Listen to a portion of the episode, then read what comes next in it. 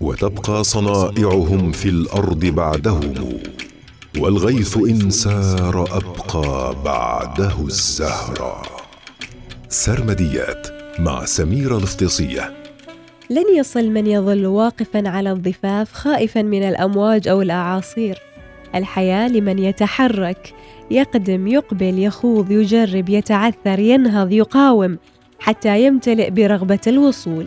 الطموح اللامحدود هو الوقود الذي يساعد الإنسان على الوصول إلى طريق النجاح. في سرمديات اليوم مستمعينا عن الطموح ويقول عبد الرحمن شكري ليس الطموح إلى المجهول من سفه ولا السمو إلى حق بمكروه فالعيش حب لما استعصت مسالكه تجارب المرء تدنيه وتعليه. ويقول أبو القاسم أبارك في الناس أهل الطموح ومن يستلذ ركوب الخطر.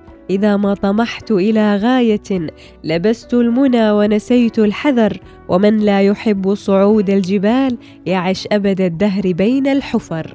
ويقول المتنبي إذا غامرت في شرف مروم فلا تقنع بما دون النجوم. فطعم الموت في أمر حقير كطعم الموت في أمر عظيم.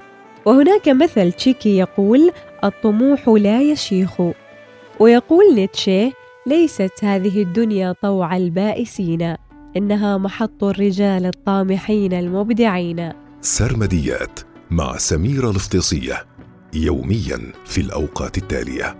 العاشرة وخمسة وعشرين دقيقة الخامسة وعشرين دقيقة الواحدة وأربعين دقيقة.